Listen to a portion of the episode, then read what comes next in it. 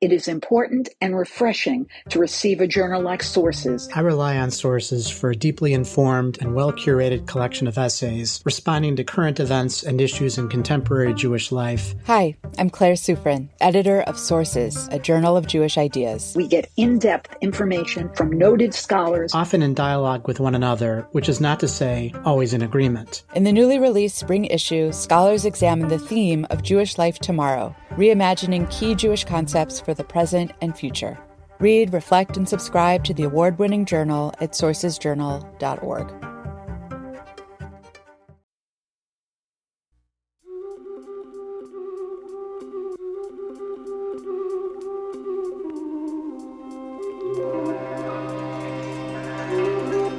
Hi, my name is Donniel Hartman, and I am the president of the Shalom Hartman Institute. Today is Monday, March 8th, 2021, and this is For Heaven's Sake, a podcast from the Hartman Institute's iEngage project. Our theme for today is entitled The Beginning of the End of Orthodoxy's Control of Israeli Judaism. In each edition of For Heaven's Sake, Yossi Klein Halevi, Senior Research Fellow at the Institute here in Jerusalem, and myself will be discussing a current issue central to Israel and the Jewish world. And then Ilana Stein-Hain, director of the Hartman Faculty in North America, will explore with us how classical Jewish sources can enrich our understanding of the issue. At the Hartman Institute, we approach the Israel conversation as we do all our conversations, from a perspective of Jewish values, seeking broad and deep engagement. Our aim is to encourage a serious and respectful conversation on Israel across political lines, promoting understanding and strengthening Jewish peoplehood. Let's begin. The landmark decision of Israel's Supreme Court recognizing reform and conservative conversions performed in Israel has reignited attention around issues of state and religion, especially on the eve of what has become our twice yearly national election. The issue has been discussed in the Supreme Court for over a decade, but was repeatedly delayed by the court's hope that the Knesset would deal with the status quo, whereby only orthodoxy has authority on issues of personal status. That status quo, as the court has now ruled, violates Israel's legal commitment to human freedom and dignity for all its citizens, regardless of their national, religious, ethnic, or sexual identities. The basic law of human freedom and dignity, passed in 1992, grandfathers in, that is, it doesn't apply to prior legislation such as the control of the rabbinate over issues of marriage. Where there is no explicit law, however, such as on the issue of conversion, the court gave notice that the rules of the game need to change, and that in the Jewish state there can no longer be a policy which accepts orthodoxy as the sole legitimate denomination in Judaism. While having clear symbolic value, the practical implications are not yet clear. The state has long been legally obligated to recognize conversions performed by liberal Jewish denominations abroad. Non Orthodox converts are included in the law of return, though the Orthodox dominated rabbinate, which controls matters of personal status, doesn't consider them Jews or recognize their right to marry as Jews within Israel.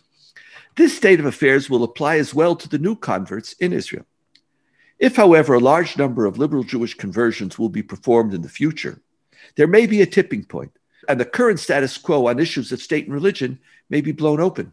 This could happen, for example, among the over 300,000 non converted Israelis from the former Soviet Union who cannot convert under Orthodoxy since most do not want to be Orthodox Jews. On the negative side, the ruling could provoke a backlash by the Orthodox and right wing parties, impelling them to challenge the Supreme Court's right to rule on issues of religion and state altogether. And so, is this a turning point in the history of religion state? Are we seeing the beginning of the end of Orthodox domination of Israeli Judaism? Or is this only a phase in a long battle that has been fought since the early days of the state and whose outcome is by no means clear? Yossi, wonderful to be together again as always. Always a pleasure, Donniel. Let's dive right in. What does this Supreme Court ruling mean for you personally, for Yossi? You know, I have two thoughts, and and they're both about the symbolic meaning of this moment. The first is that Zionism has come one step closer to fulfilling its promise of creating a public space that reflects the totality of the Jewish people. That's the, the, the most basic promise of Zionism is peoplehood. And when you hand over the keys to Judaism, the official Judaism of the state of Israel, to one segment of the population, and that segment that feels the least commitment to Jewish peoplehood, uh, I'm speaking of the ultra Orthodox, then you've you've created what I consider to be an anti-Zionist situation. So Zionism today has taken one small step toward healing itself, fulfilling its promise. Uh, the second is we've taken a small step toward lessening the insult that we constantly convey to diaspora liberal Jews. And this is something that Israelis don't fully understand. But those of us who speak with liberal Jews on a regular basis, who meet with liberal communities, know the deep hurt. Oh, there's tremendous anger, but beyond the anger, there's deep pain.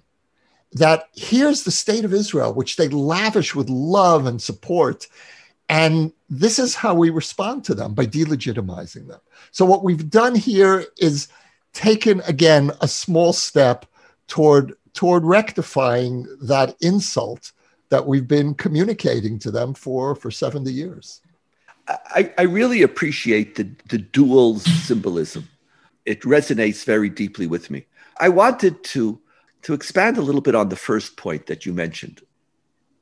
One of the great paradoxes of Israel is how diasporic it became on issues of state and religion. Here it is Zionism, we want to free you from the diaspora. And they come home and we allow Israel to be a private, as if it's a private diasporic synagogue of somebody. There, there wasn't a deep internalization of what such a homeland a, of the Jewish people means. It's such a great insight, Donniel. They, they, we freed the Jewish people, but we kept Judaism in the ghetto. In the ghetto. We kept it in the diaspora. Here it is. Come home. We want the new Jew. This is the homeland of Jews. But how could it be the homeland of all Jews without being the homeland of all Judaisms? What are we supposed to do? North America is different, where you're supposed to be, you know, a Jew at home and a and a person in public. So here too, take whatever Judaism you want at home, because you know you're free in Israel. But in the public sphere, you don't get to be uh, a human being. You have to act according to orthodoxy. That that that short sight of Zionism is something that it's that that is mind-boggling. And uh, and I'm going to want to talk to you about this further later on because most Israelis still don't understand the internal flaw in their Zionism. You know, and in a period where so often we don't have great news, having a moment of a positive step forward for world Jewry we're almost at Pesach. Let's take that as a dayenu. Um, right. But let, let's let's do an iEngage move for a moment. And and part of our commitment, all of ours, yours, mine, Ilana, and the whole institute's, is that we always feel uncomfortable when there's one side which is the right one and the other side which is the demon. That always flattens conversation and never leads to the type of peoplehood that that both you and I were speaking about. Because part of that peoplehood is 12% of uh, ultra orthodoxy. And it's, you know, add right wing religious Zionism and a no small number of traditional Sephardi Masorti Jews. There's a lot of people in Israel who aren't comfortable with this legislation. Whether there's a majority or not is a separate question. We don't know that, but it's but it's a significant number.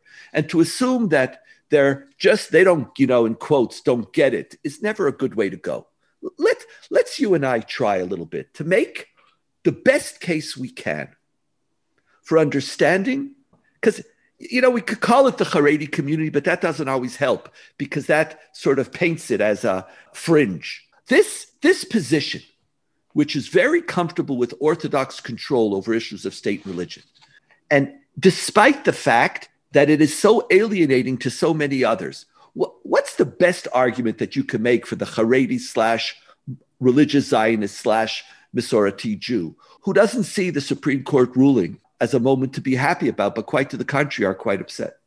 I think you're right that it's important to expand the category of those Israelis uh, who oppose this this uh, this ruling. It's by no means just the Haredim. There's a vast hinterland, uh, especially among traditional non-Orthodox Mizrahim, who come from countries where there was no religious pluralism. And so there's no real uh, appreciation for religious pluralism as a Jewish value, quite the opposite.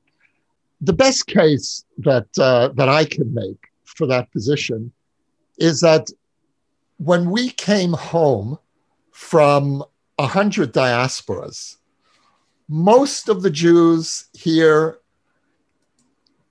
agreed, whether, whether actively or passively, that the form of Judaism that they knew in the diaspora, whether in the Middle East or in, in Eastern Europe, uh, was Orthodoxy. And the synagogue I don't go to is Orthodox, and we'll be able to maintain a basic Jewish unity here. We'll be able to marry each other by maintaining a shared interpretation of Jewishness, of Jewish legitimacy. And given the fact that most North American Jews are far away, and uh, very few North American Jews have made Aliyah, uh, it, it doesn't really impact on Jewish unity. All right, maybe may, maybe we're insulting them. Uh, lo naim, as we say, aval lo nora. It's, it's not pleasant, but it's not terrible. But the consequences for importing religious pluralism here would be devastating for our ability to maintain basic Jewish unity.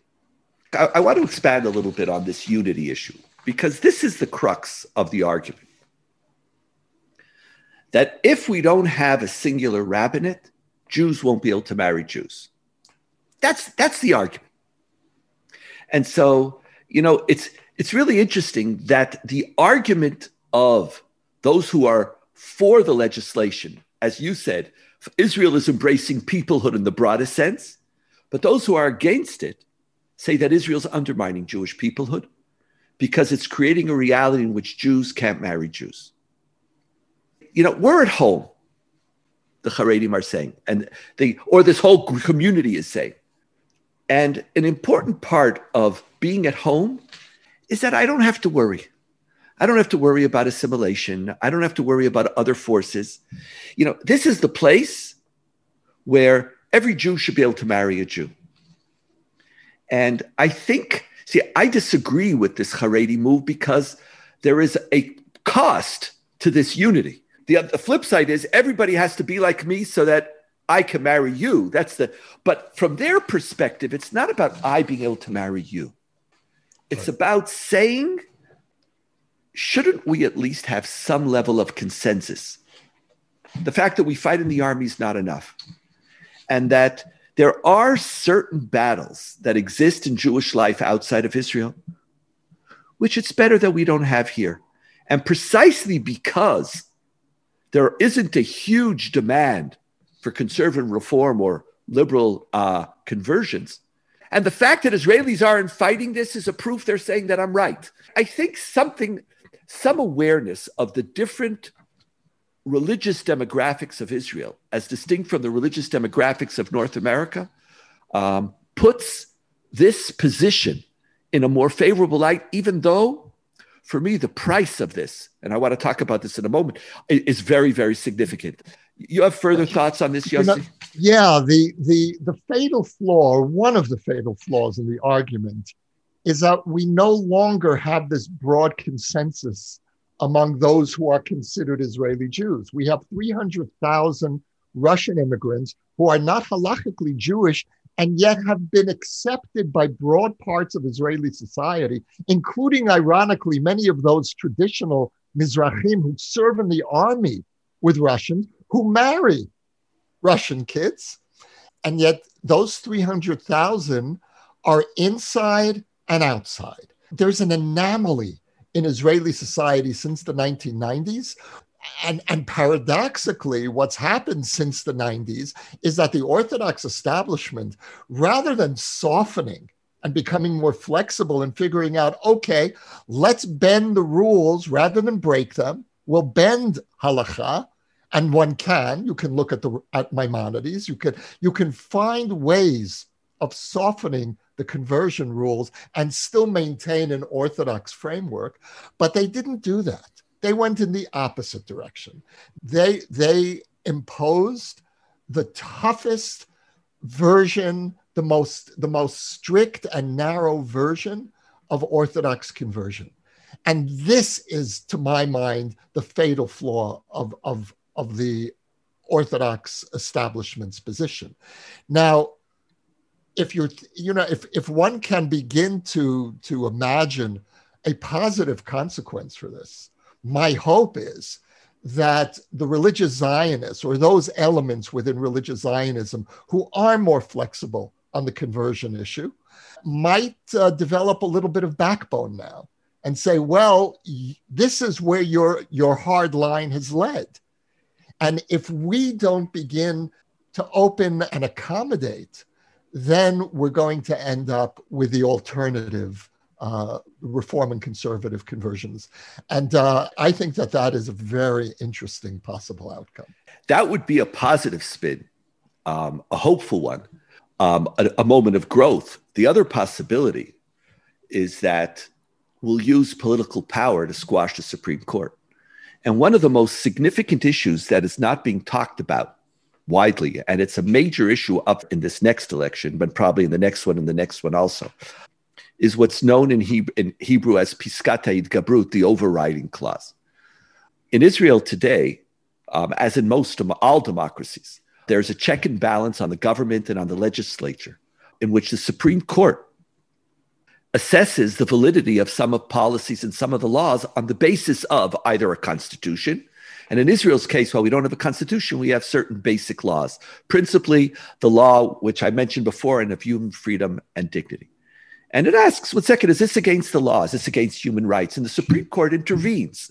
It intervened when certain settlers were for building settlements on private land of Palestinians, which were stolen or they intervened when Israel did not want to give even basic minimal rights to refugees who came to Israel, or they intervened on issues of, of state and religion, such as this one. And even more than that, the fear is that they're going to intervene on whether a prime minister under indictment can be prime minister or whether there could be retroactive laws. So the Supreme Court is, is a line of defense for basic human rights in this country against the abuse of the majority.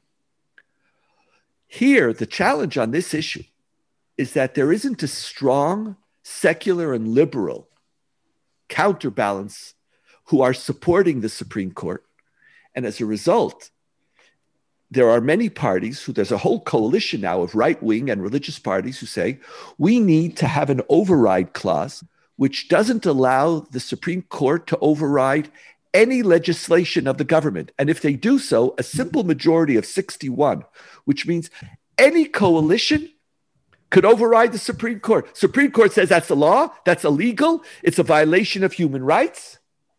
All you need is a simple 61 majority in the Knesset, and then the Supreme Court is silenced. And by the way, this is a condition of many of the parties to passing this override law, and that is possibly the greatest danger to the future of democratic Israel that you and I have seen in our lifetime, Yossi.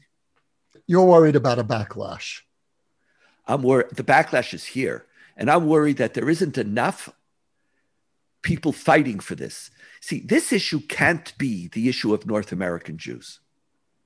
They're not strong enough to run an issue here. And unfortunately, the majority of Israelis who are secular or who are liberal, whether they affiliate with reform or conservative movements or not, is besides the point the majority of them do not see issues of state and religion as a critical issue for them. They want freedom from religion and not freedom of religion. That I should fight to have a rabbi who marries me in a way that I want, or that I should be able to be buried the way I want, or that I could convert.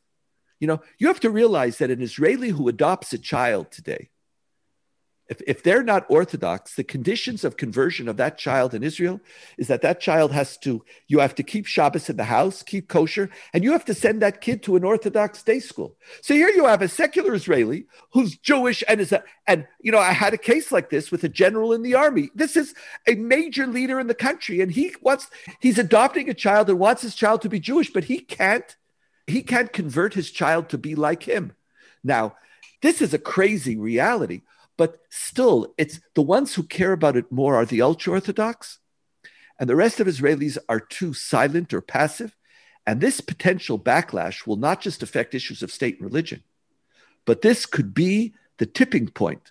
It wasn't Netanyahu's, you know, desire to protect himself, and it wasn't the settlements. All that. Now you have this extra block coming in here who are saying, no more. We don't want Supreme Court because Supreme Court doesn't let me do what I want. Supreme Court speaks about inalienable human rights. Supreme Court speaks about Israel not as a shul, but as a country.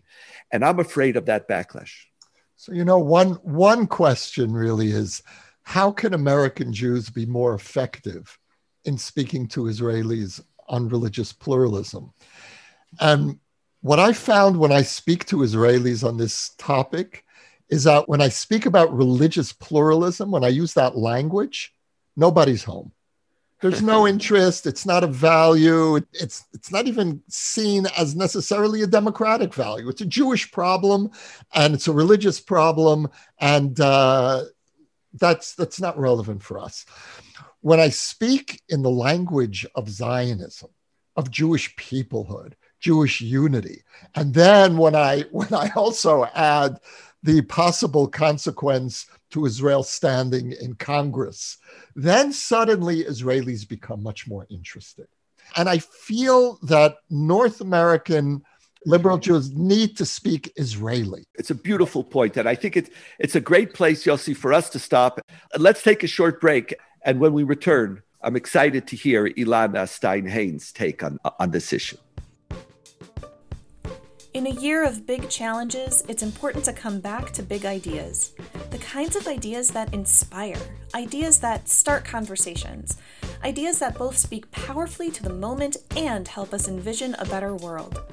That's why the Shalom Hartman Institute is so proud to introduce you to Sources, a journal of Jewish ideas, being launched this spring, available both in print and online.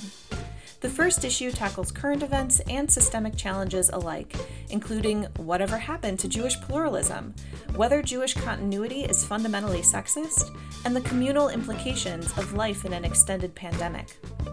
As a listener to this podcast, you're invited to claim your free copy of the inaugural edition of Sources.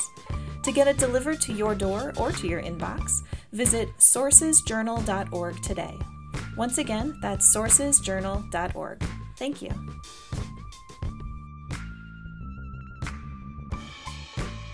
Ilana, what are your thoughts? How do you how do you both personally and how do you from within our tradition expand our thoughts about this sure. very difficult question? First thing I want to say is actually um, from the hat that I wear as being a member of a rabbinic organization called the International Rabbinic Fellowship a few days ago, I saw a post by a senior colleague of mine who is a member of the conservative movement who made Aliyah. And what he wrote in his post was I expected the mudslinging against rabbis of liberal denominations, but I didn't expect the silence among my Orthodox friends. So I wrote back to his post statement coming, we're working on it, IRF. Thank you for posting this. And that sounds like it feels pretty terrible. IRF is the International Rabbinic Fellowship. It has hundreds of rabbis, rabbaniot, who are interested in thinking about these kinds of issues. And what did we write in our statement? It was like we tried to get everything in there that we could. Is it fair to call the organization liberal orthodox or? It's international, so I wouldn't call it open orthodox. I, I would call it a little bit more like um, what Beit Hillel is in Israel um, for people who have heard of that rabbinic organization, that it's co-ed, and you know they call themselves like Rabbanut Kshuva, like a listening kind of mm-hmm. uh, group, like they want to hear what's going on on the ground and they want to be responsive. So that's that's basically what we are. And in this statement, what do we have?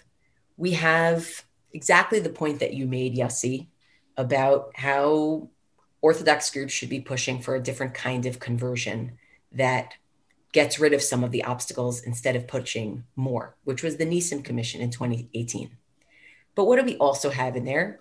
Israel is a state of all of its people, of all Jews, which means that there's something remarkable about this moment of basically saying a Jew is what they say they are, right? A Jew is what they say they are. And for me, it really goes back to, and I'm sure that different people see roots of this in different places, but for me, it goes back to the Gavison Medan covenant, which I think was written at Hartman in 2003 after two, after three years of hemming and hawing. The esteemed law professor, Ruth Gavison of blessed memory, the esteemed head of one of the prominent religious Zionist yeshivot, Rabbi Yaakov Medan, they sat together and they said, How can we create a covenant between different Jews in Israel? And one of their suggestions was accept conversion for civil purposes from wherever it comes. A Jew is what they say they are. Now, the question I think becomes what happens when we start talking about personal status, not for civil purposes, but we start talking about something else? And I think that's where you're pushing. So I want to bring in two, two values that I see at play here. The first is simply the dignity of people, it's just their dignity. And this is just an incredibly potent passage in the Jerusalem Talmud in Tractate Brachot, chapter 2, section 7, 5c, for those who really want to look it up.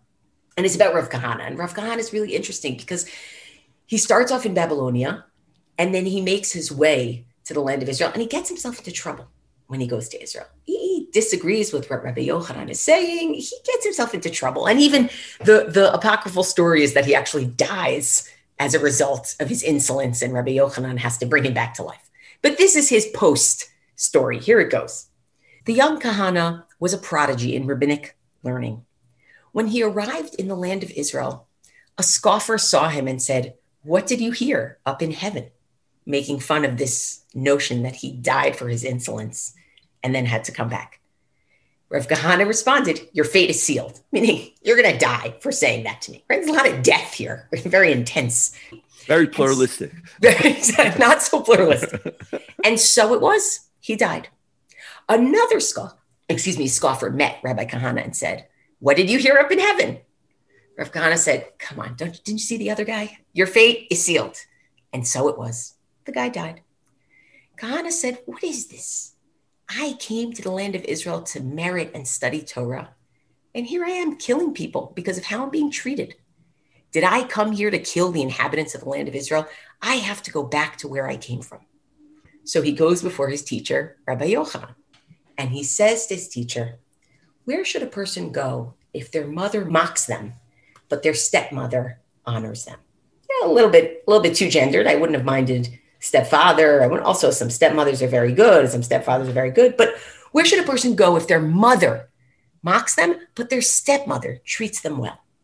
So Rabbi Yochanan said, You should go wherever, whoever honors you, that's where you should go. That's the house you should go live in. So Kahana went back to Babylonia, where he came from. That feeling of if I were in a different country and not the Jewish homeland, I'd be treated better that's terrible. It's just it's a terrible feeling. It's a terrible thing to do to people. It's it's not being the homeland of the Jewish people.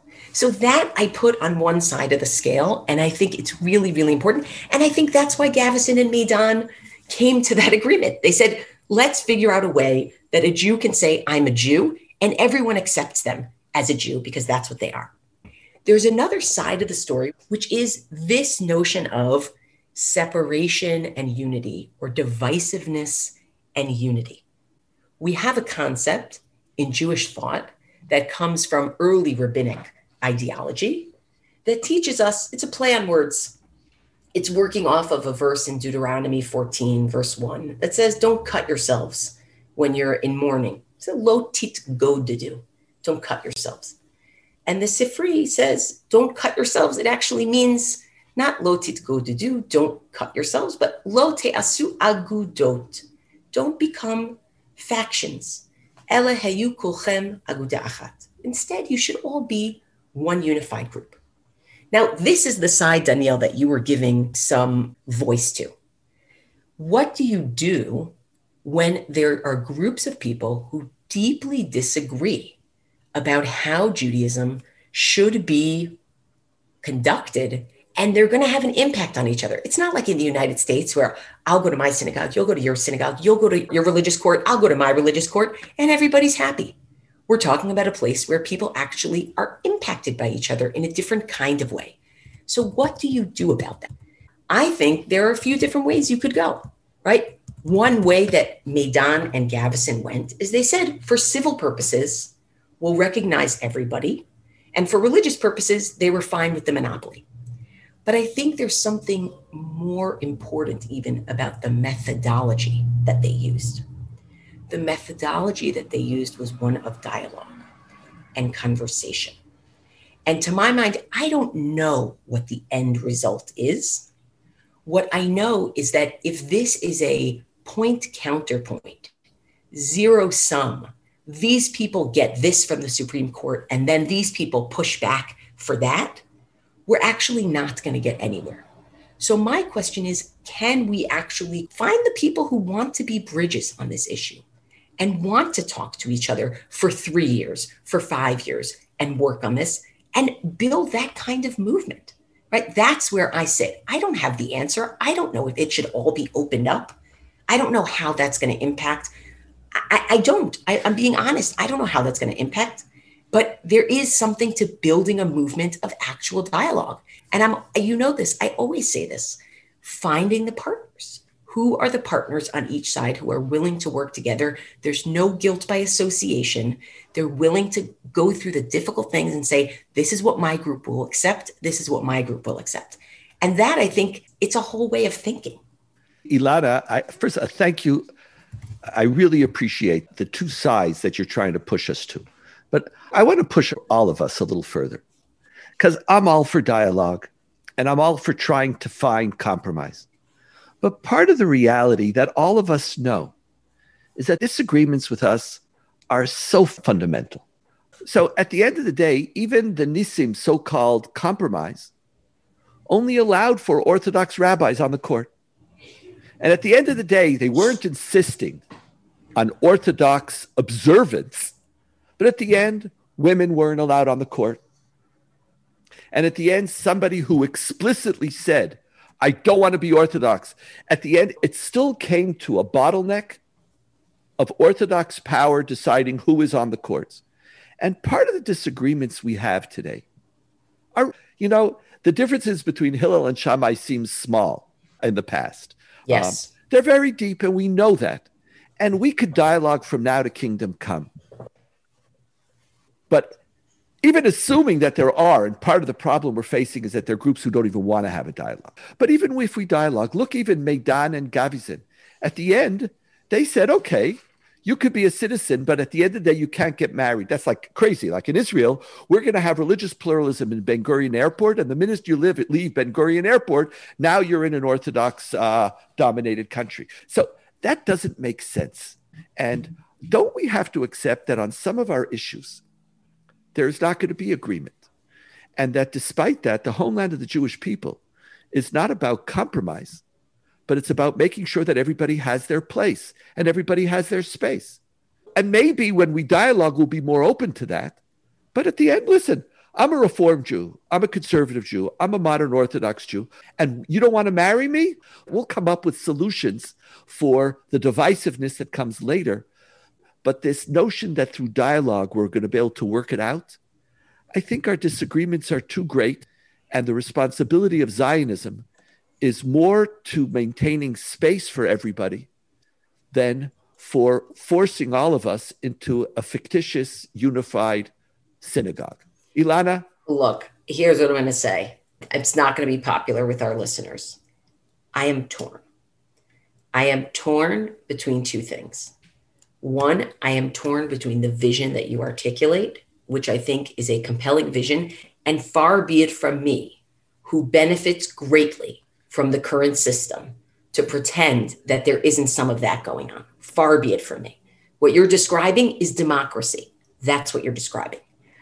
I'm pulled on the other side by, I think, two things. If I'm going to be totally honest, one, I am pulled by the concerns that there will be Jews in the state of Israel who literally can't marry each other because of illegitimacy under somebody's understanding of Jewish law. To me, that's not a small thing. It's it's just not a small thing.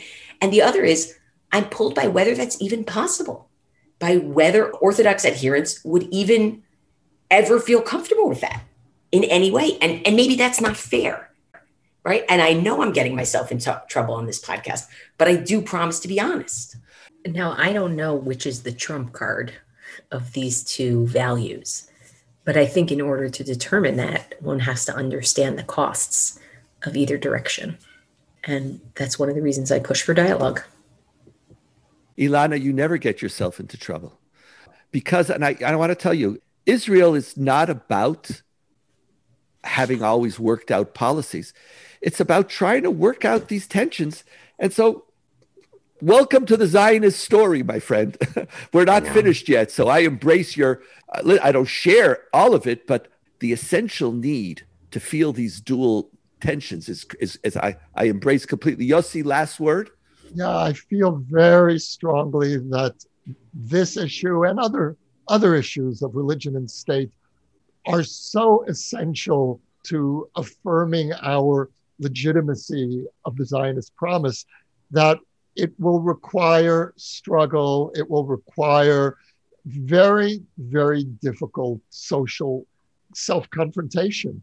And Ilana, you know, bear in mind that there are hundreds of thousands of Israelis today who are regarded as normatively, as practically Jewish. They serve in the army. We regard them as fellow Jews, and yet many Israeli many Israelis can't marry them. By Israeli law, they can't marry. So we're already there. This is where, where I feel the Orthodox community has not internalized what the Russian Aliyah has done to Israeli society. And so, look, I think that, that the Russian Aliyah has given us tremendous blessings. And from my perspective, one of the blessings that awaits us through the Russian Aliyah is an expansion of religious pluralism. You know, between all of us, I would say that it's not about agreeing, but let's just agree it's not simple. And even if you have an opinion, there are prices to be paid. And when you're aware of the prices to be paid, maybe we deal and think and relate to each other with a little more gentleness. For Heaven's Sake is a product of the Shalom Hartman Institute. It was produced by David Zvi Kelman and edited by Tali Cohen and music is provided by Socalled. To learn more about the Shalom Hartman Institute, visit us online at shalomhartman.org. We want to know what you think about the show. You can write to us at, for heaven's sake, at shalomhartman.org. Subscribe to our show in the Apple Podcast app, Spotify, and everywhere else podcasts are available. Yossi, Ilana, thank you for tackling a, a difficult one. Really, it's wonderful to be with you.